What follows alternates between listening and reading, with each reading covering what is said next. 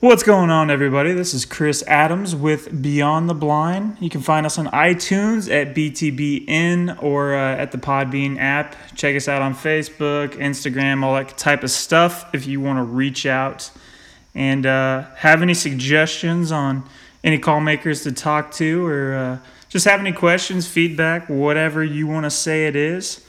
Today I've got Tyler Hall of uh, T Hall Calls in Southern Louisiana on the line with us, and uh, he's just heading back from a fishing trip, so we're doing a little late night talk. What's going on, brother? Hey, Chris, what's going on, man? Oh, you know, just getting ready for the week. Got the kiddos winding down, and uh, just getting ready to start another one, man. There you go. There you go. All this coronavirus craziness. Um, trying to keep busy, uh, but it looks like it's kind of starting to slow down in our parts. So that's uh, a good thing. Yeah, man. How did it uh, affect your day to day down there? Um, so it affected me in a pretty big way. Uh, I've been quarantined for, I guess, a, a good while, about a month to a month and a half, I guess, now. Uh, so I've been working from home. You know, I work for my family's company uh, whenever I'm not building calls and stuff. So um, been working from home, and I actually uh, myself and my girlfriend ended up actually getting the virus. Uh, she is an ICU nurse over here at probably one of the most popular hospitals in the state, and you know it's it's right there in New Orleans, so it's kind of Grand Central Station for the virus, and you know just due to the nature of her job, unfortunately, you know she brought it home, but it wasn't bad for us at all. Just a few body aches, headaches, and stuff. But uh, we got over it in about a week, so it worked out for us. That's wild, man. You were officially the first person I know that actually had it then. well, I don't know if that's a good thing or a bad thing, but uh, it, it, you know it, it wasn't bad. Um, it's definitely a real thing, that's for sure. Um, you know, with her job and, and listening to hear kind of what her experience has been and what she's dealt with and all, uh, I, I, definitely can, can say it is it is real. Um, it affects everybody differently, but luckily it seems like it's dying down. So yeah, yeah, and luckily you know most of the people that we're friends with on Facebook, it's kind of like uh, you know your girlfriend being the ICU nurse, and then Seth Fields is pretty much telling everybody, you know, that's saying it's all made up and nonsense. I've seen him say a hundred times, he's like, no, it's actually it's actually real. So. Yep. Yeah. No, Seth. Uh, you know, Seth and, and I believe I think it's his fiance now. Um, I think they're both nurses, but yeah, Seth. Seth will know, and, and he'll tell you. But um, no, luckily it did not affect my respiratory system, so uh, I'll, I'll be able to continue building calls, so that works out. Yeah, man, that's pretty crazy. I was actually down on Bourbon Street. We were we had a vacation plan for like six months, and we were uh, one of the crazy people that were on there. The we left at like two or three in the afternoon on the day that they shut it down at like 8 p.m. and cleared the streets. Oh man, yeah, it's it's really funny because, um, you know, as you experienced, I mean, Bourbon Street and the French Quarter, it's it's craziness all all the time. Yeah, no matter what day, man. You know, 365. And so whenever they cleared it, uh, they had a, a few local photographers that went out there and they took pictures of the French Quarter and Bourbon Street after there's no people. You know, it's clean and it's beautiful. You know, it, actually is really, really cool looking. So it was neat to see that. Um, you know, kind of see some of the history and the architecture, and, and just you know, it's just a very, very old area, and see what it's it looks like without you know thousands of people there. It's really cool. So um, yeah, you just just missed it. Yeah, man, I uh, I love it down there. You know, being living an hour and a half, two hours away from there, we were down there pretty frequently. But uh, it was my girlfriend had never been, and uh, that was her first time down there, and it was right before everything went crazy. It was kind of like there was 2,000 cases in America when we left from Missouri, and we were kind of like, eh, I don't know if we should go or not. And then by the time we got down, like by the time I, we left, I think there was like 12,000 cases. I was like, uh, yeah. yeah. this is craziness. We should probably get out of here before the state locks down. But uh, yeah. we were on the first second that we got on Bourbon Street, she's like, I cannot believe that there are this many people down here. It was like Thursday at two in the afternoon, and it was, you know, just like freaking the French Quarter is always busy. I was like, this is every day down here. You should be down here in one of the Yeah. big events. Oh yeah, it um. I mean, we had the national championship, uh, you know, as you know, down there, and it was just absolutely crazy, uh, you know, for that. Um, you know, things like that to Mardi Gras, you know, you name it. I mean, it's um, it gets pretty nuts, but. I tend to. I mean, I'll, I'll go down there for a few things every now and again, and and everything. But you know, it just it gets to a be where you can't breathe. You know, and it's. Oh, uh, yeah. I mean, I mean, literally, if between the summertime, you go down there for some of the events they have between the heat and the people, and I mean, you feel like you can't ever move. You know, it's not all. Uh, you know, it can really turn a, a fun day into a, a not so fun day, but. That's why we go fishing and, and stick to doing that kind of stuff. right. Yeah, it's definitely a, a weekend trip, not a not a live down there every day type thing. Yeah. Yep. So let's get into uh, kind of how you started building calls. And man, I remember your like first starting to see your calls back in 2014 ish, 2015 Yeah. maybe.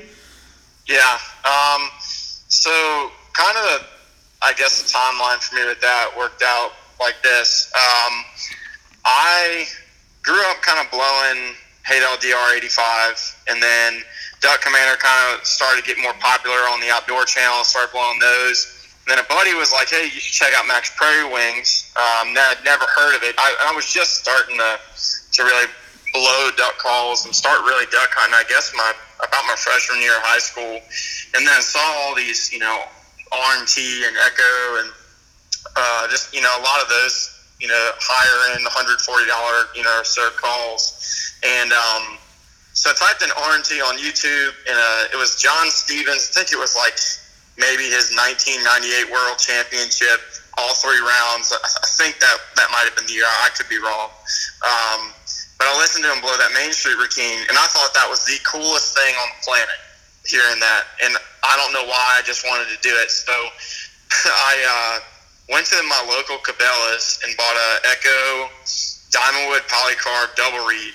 And the second I got in my truck, I think I was 16. The second I got in my truck, I tried to blow a Main Street hail call. uh, I don't, I don't really remember what it sounded like, but I just did it, and I thought it sounded good, and I just was like, "This is the greatest thing on the planet." So then I, I you know, YouTube started watching YouTube videos of Echoes calls, and you know, there's just so much stuff that like Freddie King put out. Um, you know, with all the Echo Boys in the woods and those guys hunting and everything, and I just kind of fell in love with that kind of you know the J, Argentine J frame duck call and that kind of you know style of calling, and started watching uh, just videos every single day, and um, at that point it was kind of like you know what Echoes that that's kind of the call company I want to support, um, and then so all through high school that's what I blew. And then my freshman year of college, I kind of started getting really interested in wanting to join like the outdoor scene in regards to like you know being uh, affiliating myself and being like with a pro staff. So um, I sent in a field staff application to Echo Duck Calls, and Tyler Brashears, who's uh, you know I don't know if he if he still blows contests or not. Um, I've heard that he had ended up moving out of Arkansas and doesn't work for Echo anymore, but he kind of was in charge of that, and I wrote about a, a half of a book uh, in my application email because I just I just wanted to be a, a part of the company. And he ended up getting it, and you know we kind of made friends, and he invited me up to the shop, uh, to the Echo shop, to come hang out for the week and the duck hunt some. And so that was really really cool. Uh, and that was my first time also ever going up to Worlds was that week. Um, so I got to do that and really fell in love with with duck calls there. And then the next summer he invited me back, and that that week I pretty much worked in the shop the whole entire week that I was there with Mr. Rick and uh, with like Jonathan Morton and, and Shane Teach, just like all those guys. And the last day I was there, I was like, hey, you know, can I uh, you know, by any chance turn a duck call, you know, just a, a duck call barrel? And they're like, yeah. So they actually, you know, they, they chucked a, I think it was a piece of maple or something up on the, you know, to a mandrel and the, you know, that was really the only, you know, lathe that they had in there at the time. Um, it was an old, old lathe and just kind of gave me a little bit of guidance let me go to town. And I had a blast with it. I was like, oh, this is, this is a ton of fun. I want to do this one day and then I guess that was in May of that would have been shoot. I guess that was May 2013.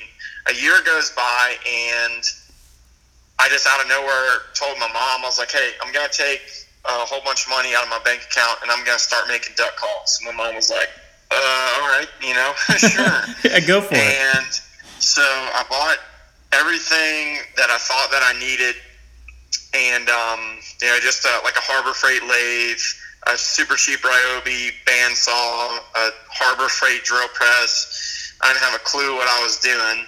Um, and then just kind of started tinkering around with stuff. And it was funny because I remember my mom had asked me, well, how long do you think it's going to take you to, to start making money with this? Because I had assured her that I could figure this out and could make money from it. and um, that's a businesswoman right there. Right. And she said, uh, well, how long do you think it'll take? And I was like, oh, I think I can make a duck call in three weeks.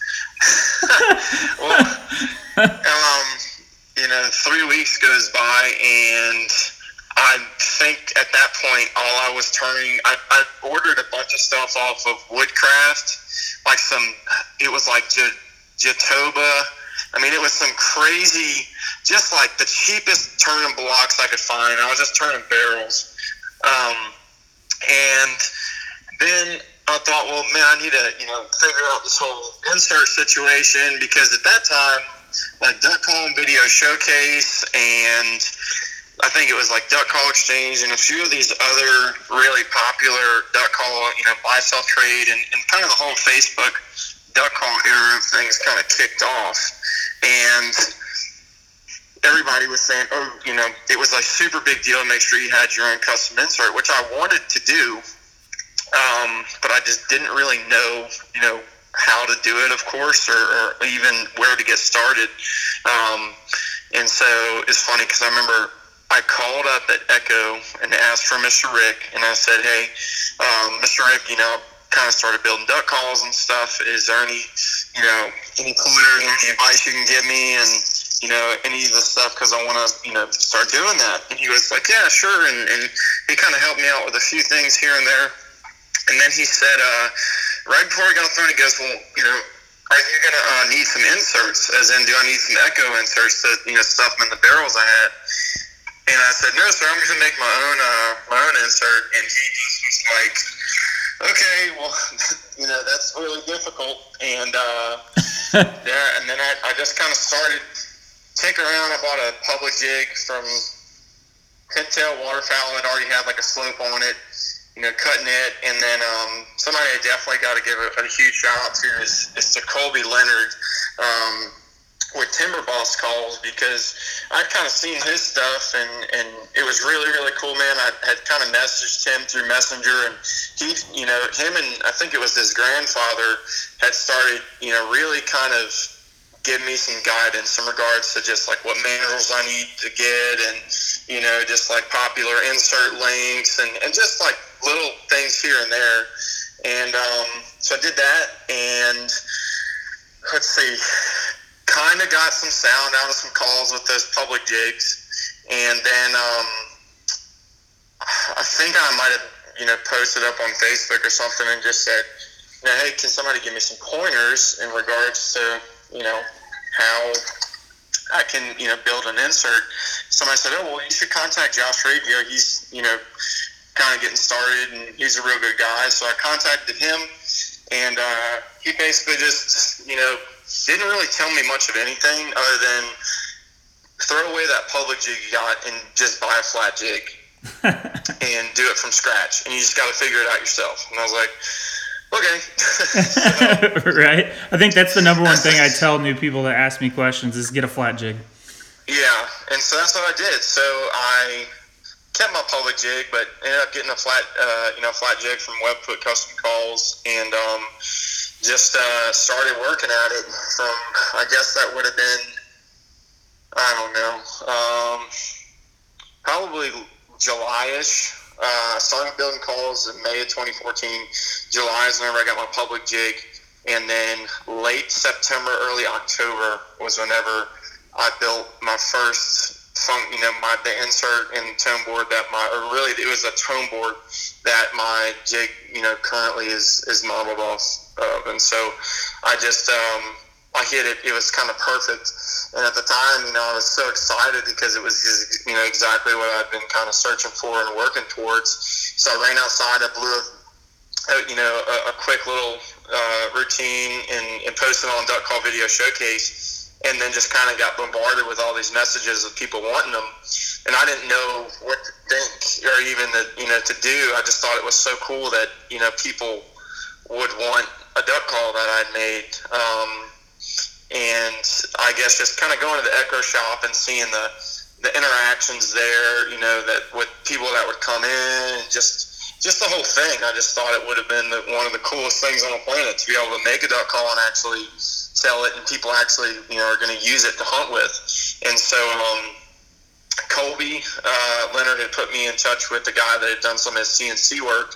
And I didn't even really know what I had, so I was like, "Well, you know what? You know, I kind of had talked to Colby about it and, and some other people, and I was like, I might just do like a CNC run of calls. You know, I'm gonna, of course, get a jig made, and I just want to sell calls just so people put it in people's hands and actually see what they think about it and um, did a run of calls, did like Hedge, Bocote, and Cocobolo, which at that time I didn't even know about wood shrinking. So I bought a bunch of Cocobolo from Woodcraft. It was all wet. CNC, had them all CNC'd. It was all wet. I'm sure it was like a 20, 20 to 25 percent moisture oh, content.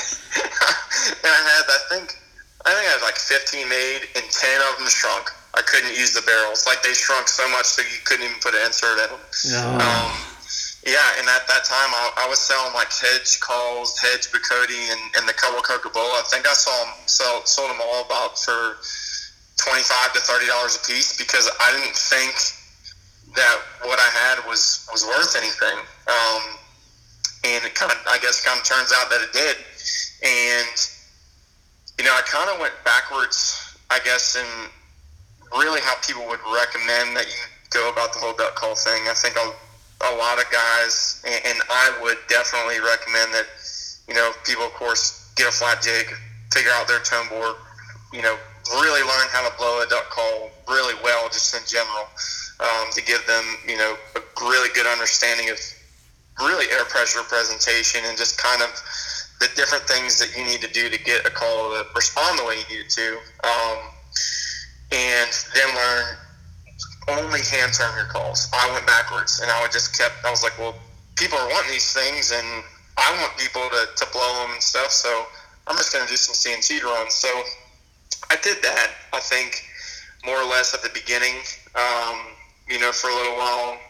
And then started transitioning over just to doing hand turn stuff. And for the most part, right now, that's all I do is hand turn stuff. But um, a lot of people ask. It's it's cool that you you know you kind of give us a platform to kind of tell people about where we get started, you know, from and, and kind of how things culminate because it's a it's, it's pretty cool and I think it's really really interesting to hear everybody's you know because it's not a you know I mean I think probably more or less now it is something where you can just get started out of nowhere because everybody's doing it now right but um I guess you know, I don't want to say whenever I got started, nobody was doing it because you know that's definitely not the case. Um, well, I think I, I think uh, I don't want to cut off your thought, but no, I think ahead. the difference between um, you had all those guys like you know Brad and you know Mike and Bobby and Ron at RM, RM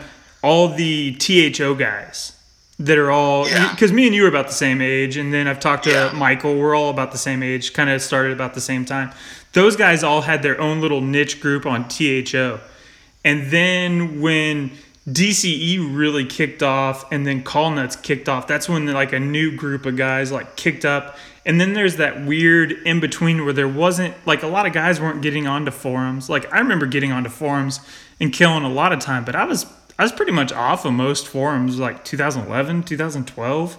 So you have that weird time frame where there wasn't like all the public information. Like anybody can get on Call Nuts now and get the best guys in the world giving them answers within 15 minutes. But Yeah. eight years ago, that wasn't a thing. Yeah, absolutely. I mean, I remember whenever I first kind of got started, I didn't, I, you know, I, I didn't really know anything, and and I could sit here and list off a, a number, you know, a number of guys. I mean, like Aaron Wingert for sure. Uh, Aaron Wingert was awesome. Um, He's the finish master. you, yeah, I mean, Aaron. Um, I didn't know anything about CA finishes.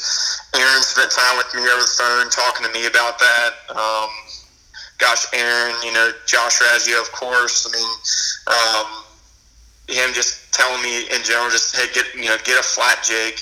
I mean, that was a huge piece of advice, which it wasn't anything direct. You know, he wouldn't, and, and I'm thankful for it. You know, he didn't give me any anything about, hey, well, you know, you should, you know, drill this depth or anything like that. But Josh, you know, Aaron, of course, Colby Leonard with Tenor Boss. Um, but I mean, for the most part, it's kind of I just kind of just figured it out. You know, there weren't any videos on YouTube about building calls really at all. Um, and so it's you, you definitely just kind of have to learn um, and, and watch a lot of YouTube videos about wood turning and, and that sort of stuff. Um, but yeah, a lot of trial and error. Man, I really enjoy talking to you know you different guys and hearing the guys that come out and have almost a strategy, and then you have guys like you like you know you were just kind of trying to figure it out, and you're like, hey, this is what I'm doing because people like the CNC run. Well, people want my calls. I'm gonna try to do this and that, and then you have guys like Josh. Josh was because your story is very similar to mine. I've never done CNCs, but it was like, hey, I was just trying to kick out calls to get them into people's hands. But then you have guys that are like Josh, who he had. I've listened to his story where he was talking about how he wanted guys to have some of his calls, but then as soon as he figured out that he had something, he really, really limited it to keep it almost rare. I don't know that it, it was on purpose. Like I don't want to ever, you know, speak for somebody else, but he made his stuff sexy. Um, the you know yeah, he made his stuff rare and sexy, and he's he doesn't spend all day long in the shop. Maybe he does, but you know he keeps it real limited. His books are always closed, type of thing. Kind of the same thing Ron does with RM. Keeps everything super super limited, so that way that that drive and everybody wants it because they can't have it type thing. And it's funny because Channing did very similar. He knew what he wanted. He went out and got the best material he could get, the most rare blanks he could get, so that way, you know, he was giving somebody something that uh, you know he could charge that better price for, set his market at. Where me, man, I was doing anything back in the day to get my calls in guys' hands. Yeah, I mean that's that's kind of how how I was. Um, you know, kind of a similar approach. For me, the thing that drove me the most and that excited me the most was never a, it. Honestly, was never a money thing whatsoever. Because I mean, like I said, I mean, whenever I first got started selling calls, I didn't think. I just didn't think that they were really worth a damn until I guess I started to realize they kind of were. I mean, I knew that I liked it, but I was like, I don't, you know, I'm, I don't feel comfortable with charging anybody any amount of money. So really, I was just like, as long as they can kind of cover my material costs and, you know, Keep you going. Costs, you know, that's that's fine. Um, but the coolest thing I think for me was, uh, and if he ends up listening to this, it'd be really really cool. But whenever Duck Call Video Showcase kind of got started, um, I think it would have been Duck Call Video Showcase, maybe Call Nuts. Call Nuts was a little later, but um, ended up having this guy. This customer's name was Rick Jarrett, and me and him kind of built a relationship. And you know, I had done my first run of acrylic calls, and so he had ordered a Uh, it was an ivory barrel with like a Cocobolo insert. I think I'm pretty sure that's what it was. Well, anyways, he had ordered that call and another call for his son, and um, I messaged him, said, "Hey man, both calls are ready," so on and so forth. And he ended up letting me know. He was like, "Hey, he's like, uh, I hope this is okay. You know, if not, I understand." Uh, but his wife ended up uh, being diagnosed with cancer, and he was concerned, you know, with you know money, of course, and stuff because a diagnosis like that with anybody, I mean, you're gonna kind of that that's your main focus. Yeah, it puts um, things in perspective. Right, and so uh, and so of course he told me that, and my heart, you know, just kind of sank, and and realizing that, and I so I was like, you know what, kind of screw it. He'd already given me his address, and so I just sent him both of the calls, and just kind of figured like, you know what, hearing something like that, you know. It, it, these duck calls aren't going to change anything, but you know what? I mean, he's had it on order for a while. I'm going to send it to him. And then the, you know, he contacted me back, and for his son, that had meant more than anything. You know, he said at the time to his son, just because of where his son was at and all. And we ended up being, you know, becoming kind of really good friends to that, and it stayed in touch. And uh, we haven't touched base in a while, but I guess kind of through that, and I remember telling my mom about it, and I was like, you know, he told me that this like really made a big difference in you know his son's life at the time, just getting this duck call, and it kind of clicked in my head that there's probably something more to duck calls than just you know selling duck calls to people that you know want to hunt with them, and that's 100% the case. I think you know that. I think any of the guys that are selling duck calls right now and, and, and, or excuse me really just you know building and, and selling calls and having that interaction with people that you don't even know that end up becoming really close friends in that how something as simple as a you know a piece of wood that makes some noise can have an effect on people in, in one shape or another is really really cool and so is like experiences like that and relationships I've developed with people just made me you know, I guess that was really why I loved doing it. I just, you know, loved the whole interaction with people and that whole process and stuff. So that's beautiful. Very, very cool. Yeah, that's beautiful. That's that is one of my favorite things because that's something I've told people time and time again. Not necessarily that, but uh, people, you know, talking about prices and this and that. I'm like, man, if it, it's going to be my first call, I want this. I was like, if it's going to be your first call, you can go get a $30 call alone on.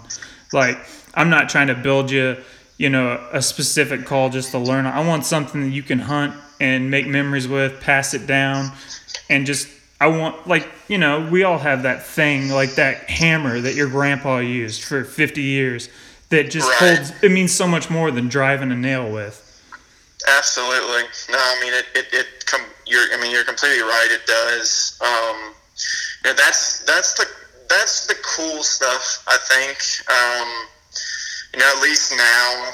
You know, and, and for I'll be honest, like for a while, I kind of just got to a point to where it was really, I guess, about a year, a year ago, you know, a year and a half ago or so, where I just kind of, I kind of just got burnt out with things.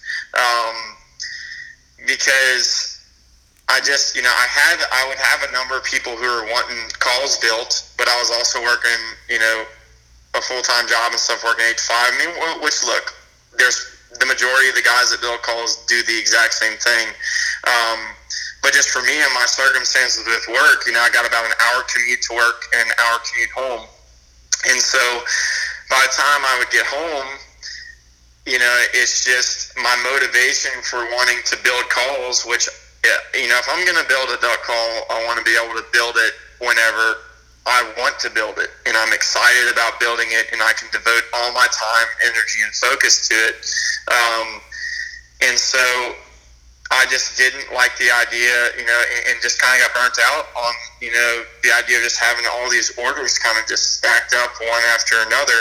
And, you know, not that they weren't important because of course they're, you know, they're important, but it's really just a matter of, and I think you know what I'm saying when I say this is like, I would rather have two to, you know, maybe two to three calls on order that are unique, um, one of a kind, they're going to mean something, than have to go crank out, you know, ten or you know twelve heads or Cocobolo calls or just just something that's just kind of straightforward because I don't want it to feel like a job. Yep. Um, I want it to feel like something that I love. That you know what, I also am able to make some money from it, um, and that's kind of what is fun. And so that's really, I guess, why now everything that I'm doing for the most part um, is all hand, you know, is going to be hand turned stuff. Um, and so, you know, now I'm trying to work on things which, I mean, the whole virus thing kind of screwed that up. And then also, I was, you know, I went to um, the Reelfoot last year and just, gosh, that I mean, that was one of the coolest experiences. We can kind of get into that, and I guess in a minute, but. Um, now I'm at the point where I'm just like, you know what, uh, you know, I have kind of a planner, and it's like, you know what, Monday I'm gonna, you know, round and drill these barrels. That's what I'm doing on Monday, and that's the only thing I'm gonna do. And then on Tuesday I'm gonna work on these a little bit more, and then you know, so on and so forth. And let it be more of a progressive thing rather than it being a oh my gosh, I got to go in there on a Monday after work and feel like I've got you know a second job waiting for me whenever I get home. So yeah, um, you should be excited when you get something and want to do it. And I, uh, I totally relate, man. It was uh, the end of 17 all the way up until last year, midway through the year. I didn't touch a call. I sold every piece of equipment that I had. I was pretty much just done with it. Um, me and uh, Meredith would talk every now and then, and I'd even he'd try to get me to come down to his house a few times just to turn a call, just to get that itch. And uh, it took until last year, midway through the year, where I was like, man, I, I kind of want to build a call again. And then like a week later, I just went out and rebought everything, but started turning calls. And now I'm to the point where, you know, it's like I love it again and I'm excited to do it. But if something else comes up, you know, the girlfriend wants to do something, the kids are wanting to do something, my shop is in my garage. So if the kids come out to the garage and get their bikes and they say, "Hey, let's go do this," I just turn off the lathe. All right, yeah, let's go do this, and you know it doesn't matter to me. I I tell people that want to put in orders for me that I am the absolute slowest order turner fulfiller because I don't let it get in the way of life, and I want to be excited about doing it. So if that means they have to wait an extra day for me to finish, you know, I have a a tone board that's halfway down to a tenon right now that I'm still working on. I think it's been on my lathe for since Thursday. I haven't even touched it, and it's still sitting there. And I'll get to it when I get to it, but uh, it's it's not anybody's specific order, so they're not waiting on me. But you know, right. I, I, just don't rush stuff. It's yeah. I don't want to get burnt I mean, out again.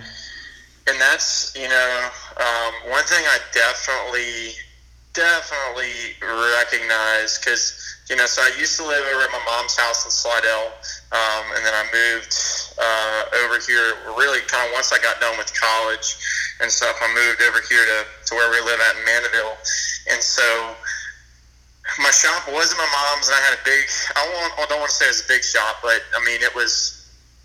It was plenty of room um, that I need in, in our back, you know, back garage. I put a divider wall up and stuff, and had that in there it was it was air conditioned and it was it was nice. I mean, it just it, it felt like a shop and it was enjoyable for me to go in there. Well, then I moved out of that shop because whenever I moved to Mandeville, that's you know about 40 minutes in you know around Slidell. So for a while, and, that, and this is really part of what kind of burnt me out on it. I would you know get off of work at five, so I commute an hour to work, work eight to five. Then I would commute an hour to Slidell and then work in the shop from you know about six six thirty at night till 10, 11, 12 at night some nights, and then com- commute another hour back to Mandeville to where I lived over here, and um, that's a long day, and it's not fun. And I think, you know, yeah, and it's just it's just not very ideal. So I'd go do that, you know, about two two nights a week, uh, you know, or so, and um, so I was like, okay, I can't do this. So then I moved the shop to our warehouse, uh, to you know, to my family's business in the back, which that was great because you know what? At lunch, I was that's exactly where I wanted to be, and I was super excited about it because I just, you know, I'd always find myself in the middle of the day be like, oh man, I wish I could go work on this. You know, I wish I could do that, and now I could, and that was awesome. Well, number one, I found that I'd I start focusing thinking about too much about duck calls and, and not about work, um, which I, I still get my work stuff done, but you know, so that wasn't necessarily the greatest thing to have it there. But the other thing was it was in the warehouse, not warehouse in the summertime. I mean, you know, I had a, a fan blowing on me, but it was just Oh, hot air. No, And people that have never that- lived south of I ten have no idea. Yeah, I mean it's it. I mean it's it's brutal. Three months out of the year, it's unlivable, but the rest of the year, Yes. it's amazing. Oh, and I left. Yep. I left in 2010 to come back to Missouri for Christmas, and I hadn't been home in a year. And uh, I flew out of Mobile and got, and it was like 72 two days before Christmas. I got off the plane, it was 16 here, and I was like, I don't even own a coat anymore. What the heck is this? Yeah, yeah, and so so it was miserable there, and um, then I ended up moving. Uh, in Mandeville, got a, a, a little bit better place, um, about about 300 yards down the street from where I was living, and um, got in here. It's been great, and now the shop's in my little mini garage, but I have no air conditioning in there, so I'm kind of back to square one um, right now. I just have a hot fan blowing on me, and it was great all through the spring. Yeah. And now that it's getting hotter, now it's starting to be, you know, not very fun. So, given that, I think that you'll agree, you know, because we're me and you know my girlfriend right now, we're you know have future plans and all. I'm sure there's an engagement coming up at, at some point. I don't Right. say when, but I'm sure it's coming. And um, you know, so we have that, and then we're talking about you know the idea of building the house. Um, now, with that, something I told her, I was like, I absolutely, you know, if we're going to do it, I want to find, you know, if we can, a, you know, about an acre lot uh, or even bigger than that if it's possible. And I was like, I have to have a shop. And so I know that given those plans, I'm going to build myself a, you know, a nice wood shop, you know, workshop work. So I really would like to get into doing some furniture and, and that sort of stuff as well. But a space where it's your air conditioned, full dust collection system, just the just the works, and and I want to make it look and, and feel like a duck call shop. Um, just you know, no different than you've seen pictures of John Stevens, you know, shop that, that they had at Callapalooza, and, and we're working in there. I think that from a creativity standpoint in an atmosphere, it is a night and day difference. I think working in a shop like that, as opposed to working in your you know in your garage. Oh, yeah. working in a in, a- in a shed or you know where it's it's uncomfortable and you know and, and it's you know and, or whatever it could be. And I think that you know, they're like, you know, look, I, I don't want to sound like a, you know, like, oh man, you know, Tyler Hall's a wimp because he doesn't work in the, want to work in the heat. I mean, It's can just tell a different environment. Yeah, you know, it's it's it, it is, and it's a different creative space, um, and it's just. Then that's how I would feel at my mom's shop whenever I was working in there. Uh, you know, the, the shop at her house is. I'd walk into that shop and I'd you know flip on the air conditioner, turn on the radio, and you know um, just kind of sit there and have pictures everywhere, and and I'd be like, this is my space. Well, and it can what- be it know, can be a hang too. I mean, look at uh Aaron. I don't know if you follow uh, Winger. He has that yearly get together, and then um like Josh's shop. I mean, look what he turned into that call night thing from just Oh, a, a hangout at his shop every now and then, and then it grew into that monster that he had for a while. Yeah, I mean, absolutely. I mean, it. There's, I, I think you know, I am very, very. I'm a very passionate person about. Come, you know, whenever it comes to duck hunting and the whole camaraderie aspect of it, you know, I'm big into photography. Um, you know, and just capturing moments and, and making memories of people. And, um, you know, uh, my future shop, you know, that I'm, I'm planning on wanting to build, you know, is I want it to be a place, especially for a lot of local guys, because the duck call scene down here is non-existent. I mean, it's completely non-existent. Um, for the, you know, for the most part, I would say, and I kind of want to be able to have a place where people can walk in there and it's that I want them to walk in there and them to feel like this is a duck like this is a duck call shop. Like this is where I go to get one of the tools that I use whenever I go hunt every day. Um, you know, rather than it being like a, oh, hey, I need to go to Academy Sports and, and go get a, you know, just go grab a duck call um, or just order something offline. Um, I think that whole kind of interaction and having a, a set place for that's important. So I'm looking forward to that in the future for sure. Oh, I think that that's super cool, man. And, uh, you know that concept because that's you know I I live in the garage I do it wherever I'm allowed to do it at and keep as much dust off of stuff as I'm allowed to do it but yeah that that atmosphere because I have people all the time and it's the same way in Springfield there's no in Southwest Missouri there's no duck call shops no it's not like Arkansas. It's not like Kansas City where like Bobby Hayes has that big shop and he's building out a brand new one. But people were always at Bobby's shop hanging out.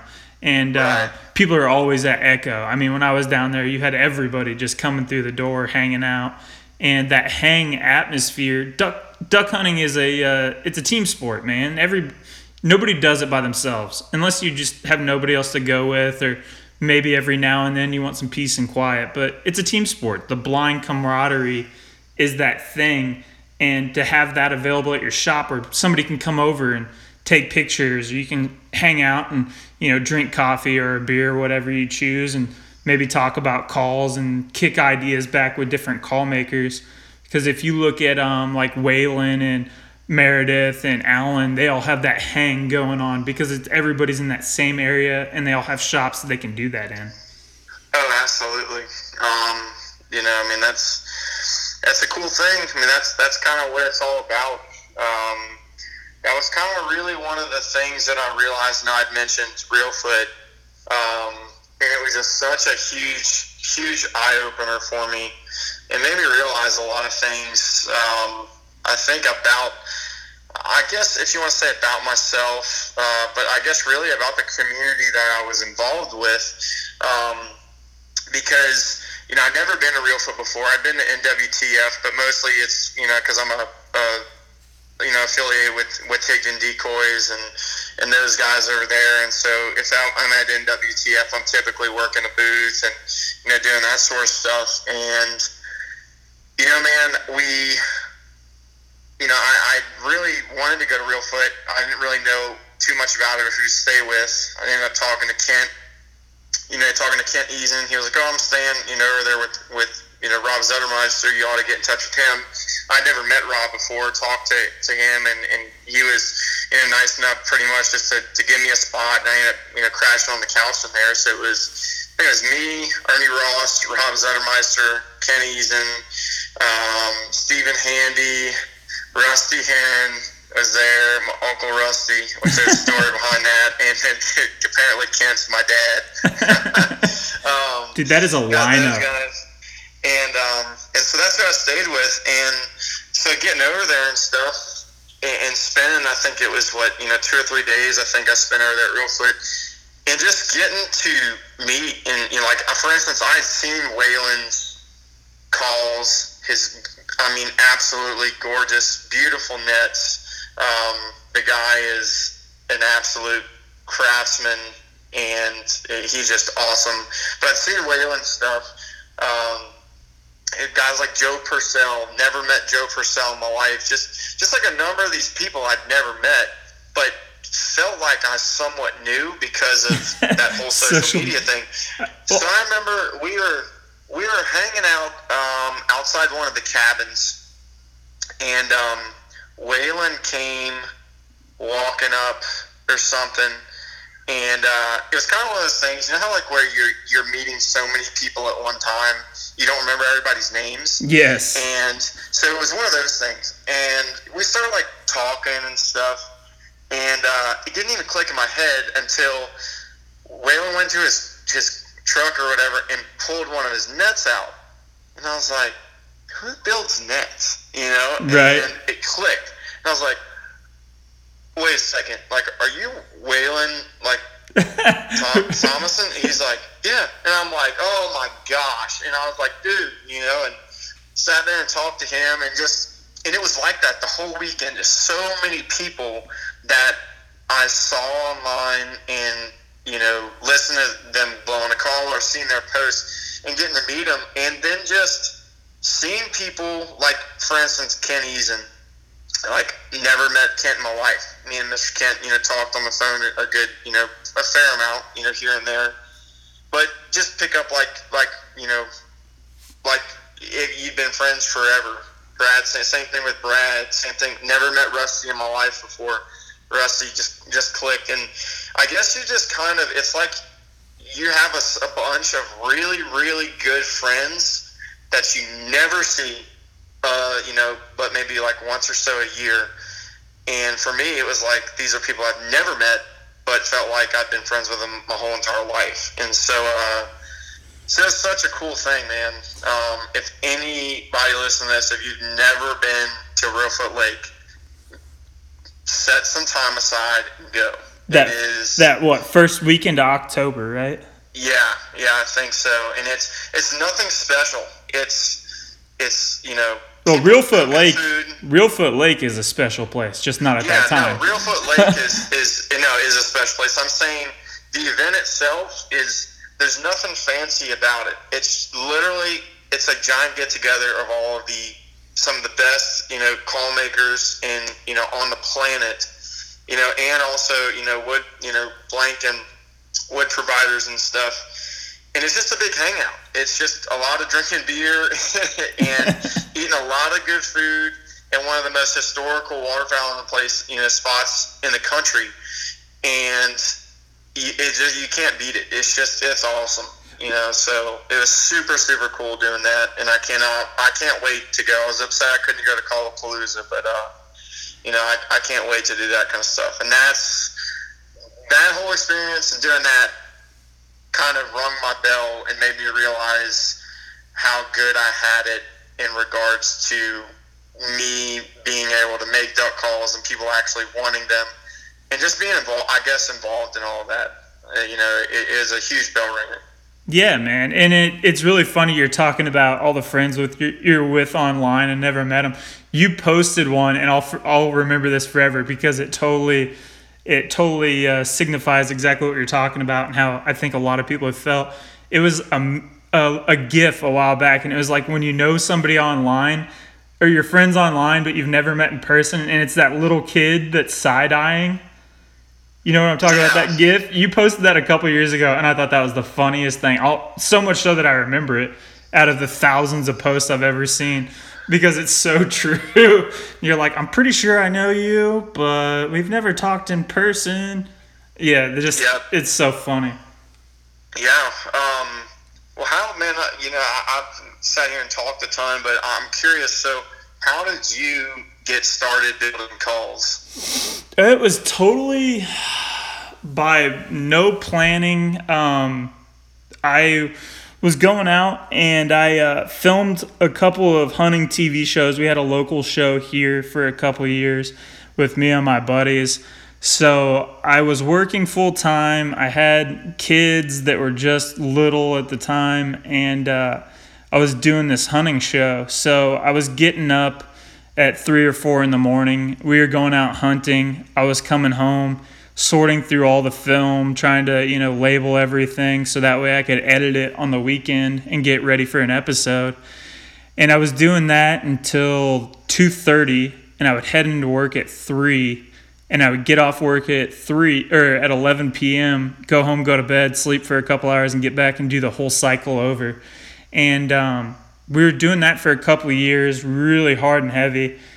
And I got so burnt out and done with that, the drama and everything affiliated with it. I was just done. So we finished up our last season with snow goose, and uh, I got done snow goose hunting, and I had already decided that I was done. I wasn't doing it anymore. So I wasn't going to film all the turkey hunting and all that kind of stuff. So I was just bored.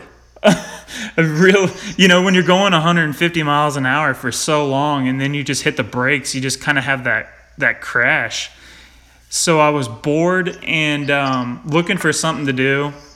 I had started buying calls here and there when uh, DCE was just really blowing up, and Call Nuts had just started. I, I started two or three months after Call Nuts, and uh, I was like, man, I can't afford to keep buying all this stuff. You know, I got young kids, working a regular job, and uh, so I was like, I'm just gonna start making my own calls because uh, I want all this. I want it, a call made out of this. I want a call made out of that, and I can't afford it. So I'm just gonna go out and do it myself. So I went out, bought a lathe, bought everything that I thought I needed, kind of like what you said, and uh, I was tearing up wood within two or three days of deciding that I was even gonna do it. And uh, yeah, man, a lot of wasted time and burnt up wood since. That's kind of where I came from. Yeah, I mean that's that's in, in a way, like you said, kind of kind of how I was. Um, you know, it's it's funny. I always kind of hear everybody's reasoning and, and why they you know they get into it and, and why they do it and stuff.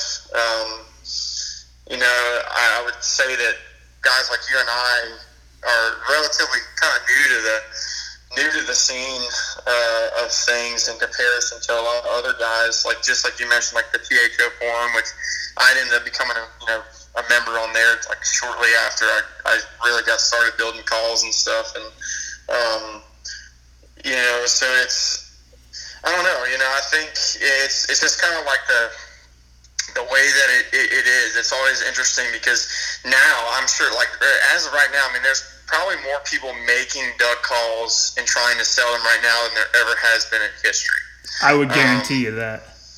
Because you can go on YouTube now and watch video after video of people building calls, um, you know, and kind of showing that.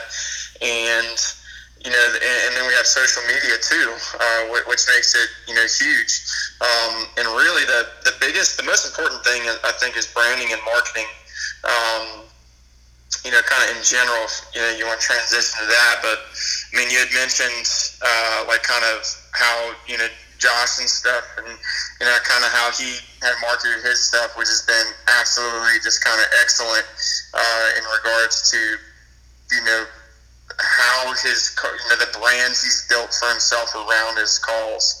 Um, I mean, he's probably one of the most you know sought after call makers and stuff that you know uh, that are available now. And really, I think that you know something to, to think about is like, for instance, RM calls. Um, not many people know about RM calls and the grand spectrum of things.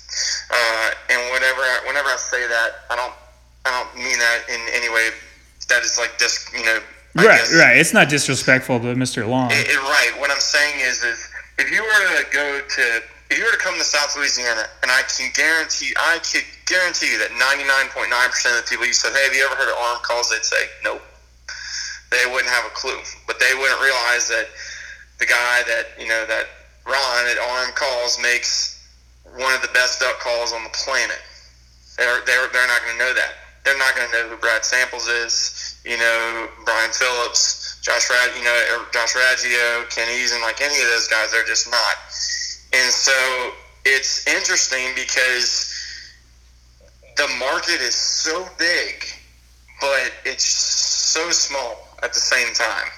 And so what you kind of you know you can kind of dictate in a sense you know really kind of how you're perceived in i guess more of a direct kind of way if that makes any sense um, as opposed to you know if you're trying to go like nationwide like duck commander or something like that um, there's a lot more kind of to it whereas this you know this side of things the smaller call maker side of things i mean it's just, it's just way more personal you know, and I think that's a good thing. Oh yeah, I like that it's that it's that it's it's so much more personal, and it's not just cranking out calls one after another, and you know, because you're buying not you're, you're buying a, a somebody's brand, but it's not a brand's name. It's somebody's personal brand. You're buying a piece of somebody. That makes sense. Well, yeah, it's just like what you talked about earlier, how your clients become your friends. Whereas, you know, if you just go to Bass Pro and you pick up any, you know, Fred Zink or anything like that, that's a, a bigger name brand, you're not going to deal with them. You know, there's a few call makers that talk to Fred, I'm sure, still, but I'm pretty sure since he uh, sold his company, he's living happily. Yeah, yeah. I mean, and, there, and look, and that's honestly, um, there's a lot of people out there that hate on Duck Commander, and a lot of people in South Louisiana who just, um, you know, and you kind of hear the the same old thing, and it's the man, Duck Dynasty ruined duck hunting. You know, ever since that Duck Dynasty got released, everybody and their grandma wants to be a duck hunter. Well, you know, mm-hmm. okay, I can understand how, how maybe that there's some influence that's there, but you know what? If anybody was Jason Robertson, I'm pretty sure that they're going to be pretty happy with how their life's gone. Oh yeah. In, regards to that, I would do it know, too. If somebody wanted me to come up and advertise some tires with my call name on them, absolutely, I'll do it in a heartbeat. It, it, exactly. Write that know, check. And it's just, and it's the American. And literally, that whole story. It's the American dream. I mean, Phil Robertson started. You know, uh, as far as what what we know, you know, as far as well, you know, we've been told, and you know, and I, and I know, you know, just him being in my own state, talking to people that have known him. I mean, you know, had a had a rough rougher life in his younger years and stuff, but literally built duck calls in a tiny little bitty shed, and now the guy has his own TV show, um, and grown into this huge multi-million dollar business. That's the American dream, and you can't well, really hate on it and you have to think that uh, you know every year the hunter numbers fall. We are selling less and less hunting licenses, duck stamps every single year. Think of how many duck stamps and licenses were bought because of Duck Commander and Duck Dynasty. Yeah. Like, if yeah. anything, they help save waterfowl hunting and all the money that's going. And I know that's not going to be a popular thing to say at all, but if you realistically think about how much money that was pumped into the system and all the WMAs because of Duck Dynasty, realistically, they helped duck hunting, even if you don't like the next group of people that came up because of it. Yeah, no, I mean, you're, you're 100% right, um, which kind of leads me into uh, some I'm kind of curious to see what your take is on it. You may not really experience it or, or have to ever deal with anything like it, but uh, it's definitely huge down here as far as the the, the, the really the decrease in I guess I wouldn't say necessarily maybe duck numbers. I would say the decrease in, in good duck hunts and good hunting experiences that people have down, especially where I am at, um, and the hunting just totally slacking off, and a lot of people blame that on the corn. The hot situation. cropping, man. The hot cropping. Um, you know, and it's uh, it's a super hot topic with people. And so I'm curious to see what your take is on that. If you want to get into something controversial. Yeah, man, it doesn't bother me at all. I can tell you that uh, my duck numbers in the last five years, and I'm about 800 miles north of you on the flyway. And we've seen our duck numbers f- fall on their face. And I've seen a lot of our ducks push further west because the path is changing. But I can also tell you that I hunted in a t-shirt in December more times than I can ever remember in the last. We haven't had a winter. It snowed a lot in Missouri this year, but it would be a quarter inch every other day and no accumulation, and then it would be 70 degrees on the weekends. Like we have not got the weather and I can tell you that a lot of guys around here are blaming states further up north and it's like everybody from down there is blaming Missouri and Tony Vandemore and all his 10 billion acres of flooded corn everybody thinks that he has. It's to me my take on it is that we haven't had winter time. There's still a lot of mallards in the end of the year that are in North Dakota. I have a lot of buddies that hunt up there and their season will be closed for 3 3 months and they'll still have be covered in ducks and we'll just never even see them come. Yeah, yeah, no, I mean that's um, that's interesting, especially to hear that you know you've you've got buddies up there who are are blaming it up, you know, um, up north. Um, I can definitely tell you from our perspective and kind of something that I think a lot of people don't take into consideration um, down here. And, and I'm no waterfowl biologist. Uh, a friend of mine actually is. Um, and my friends directly are really, really kind of heavily involved with it. They do a lot of banding operations, and so they're always around kind of waterfowl biologists, and we're kind of trying to approach it from really a scientific kind of way.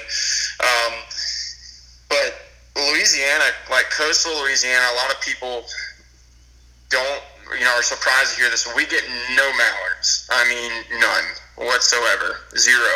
I believe that it. I make duck calls because I I hardly ever use a duck call. I would I would assume you guys get teal. Not to cut you off. Oh yeah, no, we um so the main birds that we hunt and where I mostly hunt, it's all coastal salt and brackish marshes. Um, so we hunt the southeast part of the state. There's a bun- a number of WMA's refuges we can hunt. Um, and they're all they're all huge. It's, it's very very different. Like for instance, um, one WMA that we hunt over here is called Biloxi Marsh uh, uh, Wildlife Management Area, and it's I think it's thirty three thousand acres of coastal. You know, it's all coastal prairie marsh. Is- um, Is that in Louisiana or is that in Mississippi?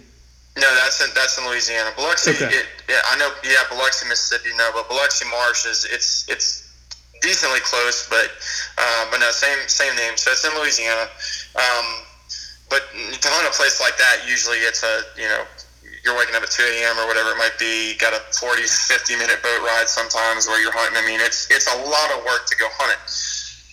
So it's, it's places like that that we mostly hunt, and it's all teal, gadwall, spoonies, get some widgeon. Down at the mouth of the river in Venice, it's pintail central, biggest bull sprigs. I mean, it's insane the amount of pintails down there. So it's all pintails, teal, a lot of canvasbacks, um, kind of gadwall. I mean, literally, it's it's about everything that you have down at the mouth of the river in Venice, uh, other than mallards, um, and then you know. There's some speckled bellies, but there's also a lot of like snow geese and stuff hanging down there. But so you have that. But so that's kind of what it's like for in my area. Then you have like Southwest Louisiana, people hunt over there.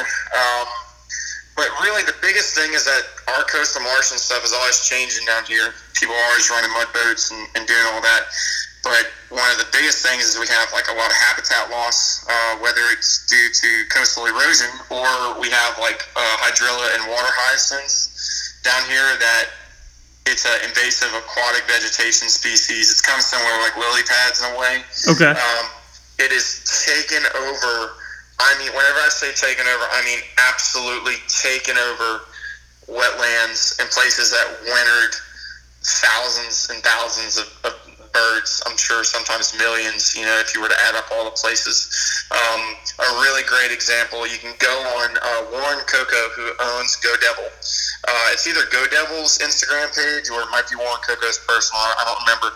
But there's a picture and there's a duck hunt. You can go back and watch this uh, with Phil Robertson and Warren Coco hunting. Um, uh, probably it was somewhere I think I'm sure like off like the Blind River around Manchac, Louisiana, uh, which is about an hour or so away from me. And they used to just consistently kill. You know, it was it's gone almost, almost in a similar way to Arkansas. Um, flooded cypress swamps. I mean, just all tons of mallards and stuff. And there's a video you can watch. of Those two guys shooting widgeon. And so Warren t- took a photo. Um, um, it's two photos in the post. One photo is from like 1990 something, and it's beautiful black water, big cypress, and the blinds built up in between these cypress trees. And the photo next to it is what it is now, and it is completely covered in aquatic vegetation. So you have all these birds that consistently are flying down here year after year, and, and it's places like that. It's places where I live all over. Um, and this is a small piece of the puzzle, but I think you can't overlook it. Birds aren't imprinting on places. You know, people like I think just expect birds to always be there. Well, if you know birds imprint on a place and they fly down there, And there's No. no food. exactly. There's there's no food and the habitat is gone. Literally, they mean you know they've been imprinting and, and coming to this place every single year over and over and over again. So you have all these mallards coming, and now all of a sudden there's no water for them to sit on because it's it's filled in with this aquatic vegetation. Um, then they're not gonna they're gonna go elsewhere, you know, because really the they're simple. They all they care about are they really just care about eating and staying alive and and staying healthy. And Yeah. That's it. Do you know? Um, I, I I've also heard that uh, Louisiana used to be just almost as big as Arkansas with rice production too, didn't they? Yeah, I mean it's huge in Southwest Louisiana. It's huge. And Uh, haven't they lost? Like, hasn't rice production gone way down? Like, they're not not as many people are doing rice down there anymore, are they? Yeah, so there used to be a sign whenever you went in the gate on. There might still, I think the sign's probably still there. I'm not sure. Hayden Richard could tell you. And there's one guy that you ought to have on this podcast. It's Hayden Richard in, in regards to Southwest Louisiana and, and duck calling and contest calling. He uh, he's an awesome, awesome guy. Um, but he can tell you a lot about that area. And um, yeah, I mean, I know the rice production slowed down, but there used to be a sign that that said it was like the world duck and goose capital, Gueydan, Louisiana, because there's that many ducks and geese over there, and there still are. Don't get me wrong, um, but it's not how it used to be. Is that saying? You know that old saying. Um, so it's definitely changed a lot. But yep, I don't think there's quite as many people farming over there as there used to. I believe it, man. And I was just thinking, you know, that could have a huge, you know, if there's not nearly as much food. Say you guys lost ten percent of your rice, and maybe you switched it up to like uh, cotton or something like that that birds aren't using to feed on. Then uh, there's, you know, ten percent food wise is huge. No, you know that that can make a huge difference in duck numbers and stuff like that. But that's really interesting to hear that point of view because I always thought there was so much water that when they got spread out, it was hard to. Because, you know, I'm from up here and we've seen our bird numbers just keep shrinking and shrinking and shrinking. 10 years ago, completely different story. There were mallards everywhere. And if I'm going to shoot a duck, I've said it on podcasts recently that 90 to 95% chance it's going to be a mallard. And uh, we get some good pushes of mallards throughout the year, maybe three or four, where it used to be like every other weekend we would have a great push of ducks and uh, they would hang out for a couple days and then they'd get blown out. But now we're not even getting that anymore. And they're getting them all in Kansas and Oklahoma. But uh, to me, I always thought it was just this uh, the weather that was Yeah. killing it. Because I know in Arkansas, what was it, two years ago? Arkansas had their best season they've had in a long time this last year. Yeah. But before that, they had the worst season they'd had in like 50 years, where they didn't have any water or anything like that, and it was warm all winter. Because this year we didn't even get covered up with mallards until like the last week of season, and I'm kind of off the flyway. You know, I'm probably 250 miles from the Missouri, uh, the Mississippi River, and probably 180 from the Missouri. So I'm off of the flyway. I'm kind of dead central between uh or dead centered between the central and Mississippi. So we kind of get lost ducks in the first place. But uh in the ones that we did have, we're still losing a lot of them. Yeah, I mean, I think that the weather definitely is, is huge. It's, it's it's it's all the things, man. It's it's not Ducks Unlimited. It's not oh because Tennessee and Mississippi, you know, have all the corn and they're they're just massively stockpiling corn and holding all the ducks. It's not that. You know, it's it's that that plays a part. The weather plays a part. Lost habitat plays a part. Uh, you know, hunting pressure. Um, I think definitely definitely plays a part. I think that there's absolutely birds that go nocturnal. Oh Um, yeah, one hundred in, in percent. some senses, they're they're going to stay safe where they can.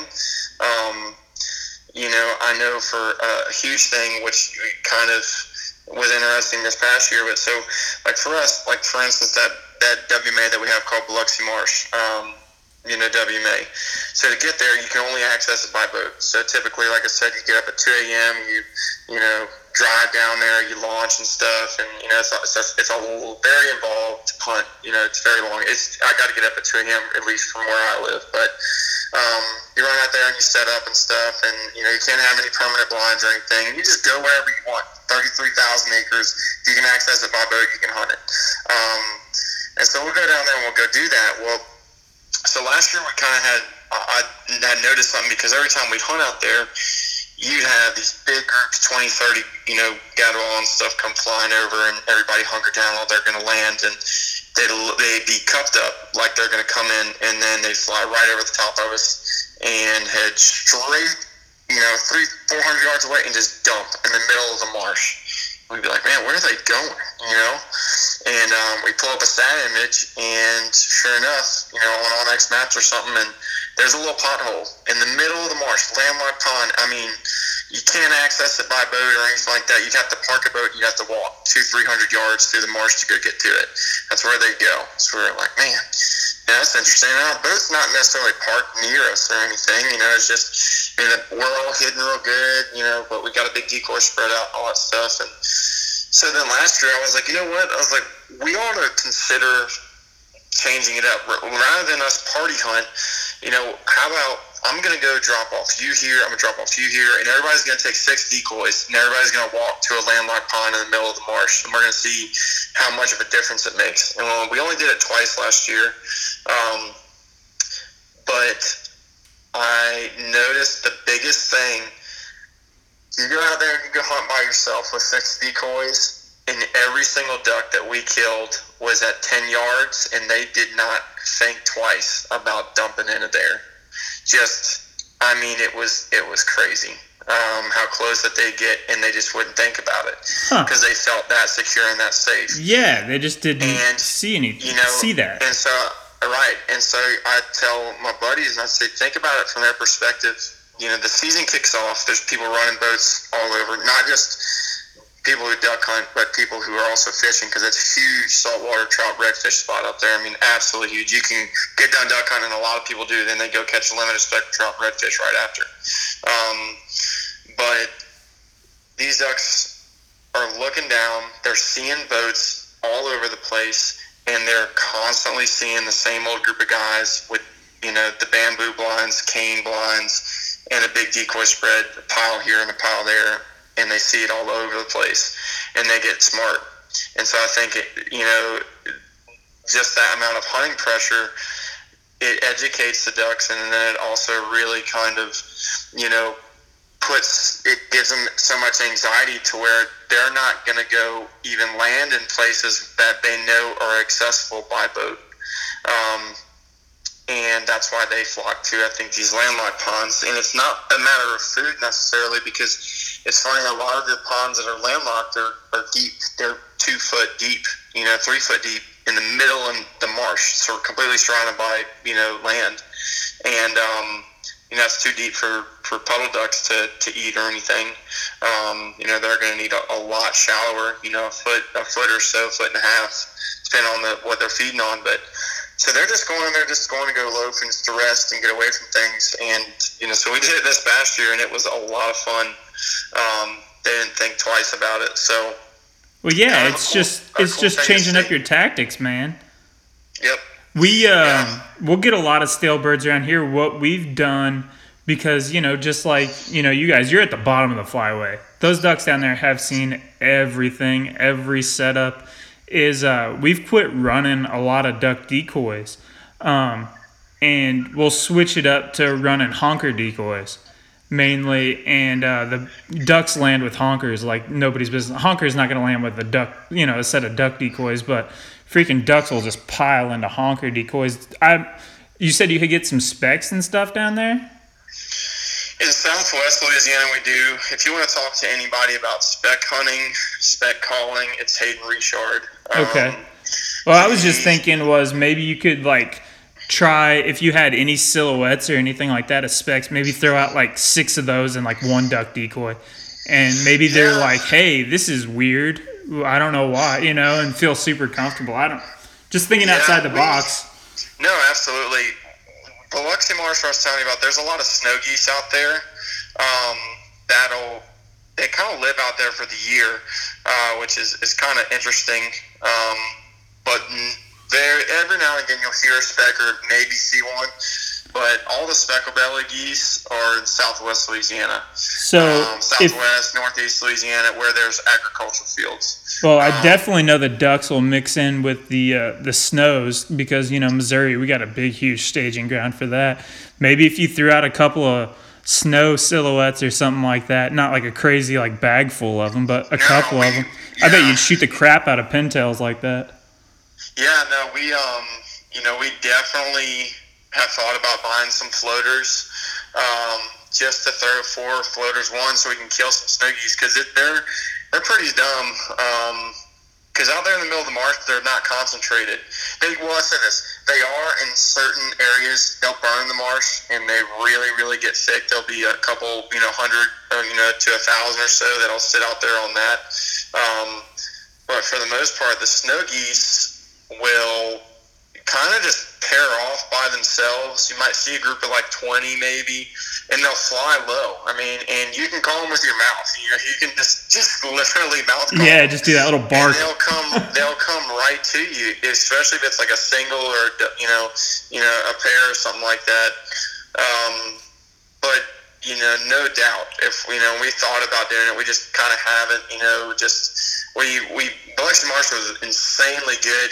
Not last year, not the year, three years ago. It was insane how good it was. Um, and these past two years, it's really slacked off. Um, matter so, of fact, this past year, I hunted a youth refuge uh, with some kids the majority of the year, and we had a blast doing that. That was awesome.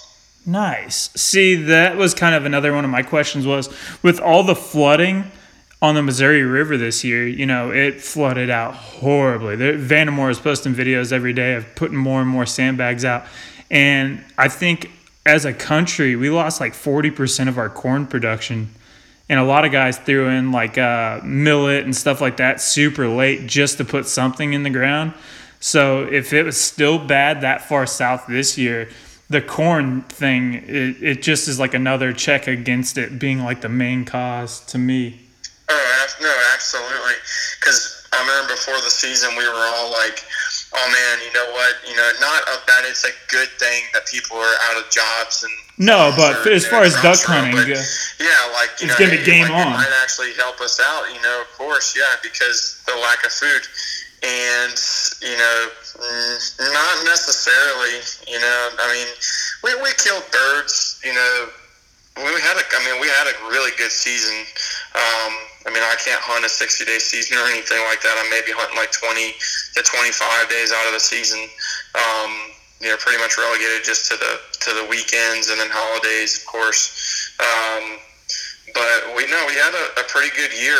Like I said, we we take the kids out and hunted, you know, the refuge with them a pretty good bit, and we just got into a lot of found a lot of widgeon hanging out, and um, that was a real treat. We don't get that many widgeon down here, and uh, made a couple hunts, you know, down at the mouth of the river and stuff, which is pretty cool. But no, it wasn't all that bad, but definitely wasn't like it used to be. That's for sure. Yeah, yeah, we definitely need some cold, cold winters to get it back. Yep, no, no doubt. But um, well, look, I am, I know for sure my uh, my woman's Waiting on you. Ready. She's ready for me to get off the, the phone. We're supposed to start a new Netflix uh, series. So we'll. Uh, yeah, man. that's like we're gonna start up Vikings, but. Um, oh, you got to get on that. That's a great show. Yeah. It's yep, so yeah, awesome. Yep, that's what I've heard. But uh, man, thank you so much for having me on the podcast. It's it's been really cool getting to talk to you and, and kind of getting really kind of getting to know you. You know, we messaged and, and talked back and forth online and, and stuff before. And, uh, you know, it's kind of like one of those things where it, it just, it'd be nice just to kind of get to, to know those people you interact with on a daily basis and all. So, it's, uh, really appreciate it, man. Really enjoyed it. Hey, man, I appreciate you giving me some time on this late, uh, late Sunday evening and let you go inside and get some Vikings going on, and we'll have to do it again. I'll hit you up, uh, hit you up, and we'll do it again at some point. Yeah, dude, absolutely. Um, I will be talking to you later, and uh, thanks again. Keep you know keep it up, and I'll make sure to you know try and try and share this uh, this podcast as much as I can, and you know get your your viewership up and uh, get this thing going.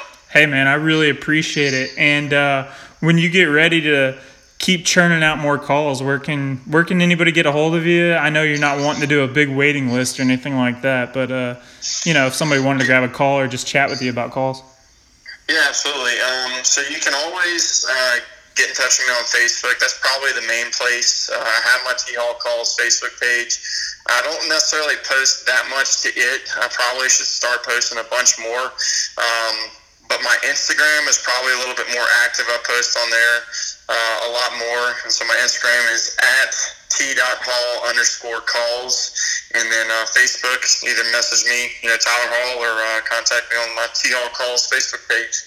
Awesome, man. Well, I, uh, I, like I said, I really appreciate you giving me some time to do it, and this is one that we've been needing to do for a long time. We've kind of talked about it for a while, so and we need to do that trade call. That's for dang sure. Yeah. Yep. no, we'll, we'll touch base with it, man. All right, brother. All right, dude. Thanks again. I'll be talking to you later. All right, man. Have a good night. Yep. Bye bye. Bye.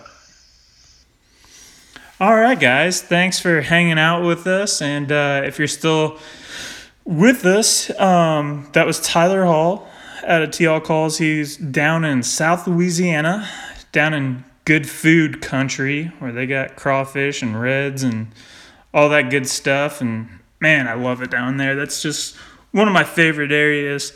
Um, like I said, we're finally on the iTunes on BTBN. Um, go on there and leave us a review and write uh, the duck call under the review. We're doing that uh, that Buckeye Burl call. I'm gonna give away. I don't know when it's gonna be, but here not too long. I want to give you guys a few episodes to check it out and listen.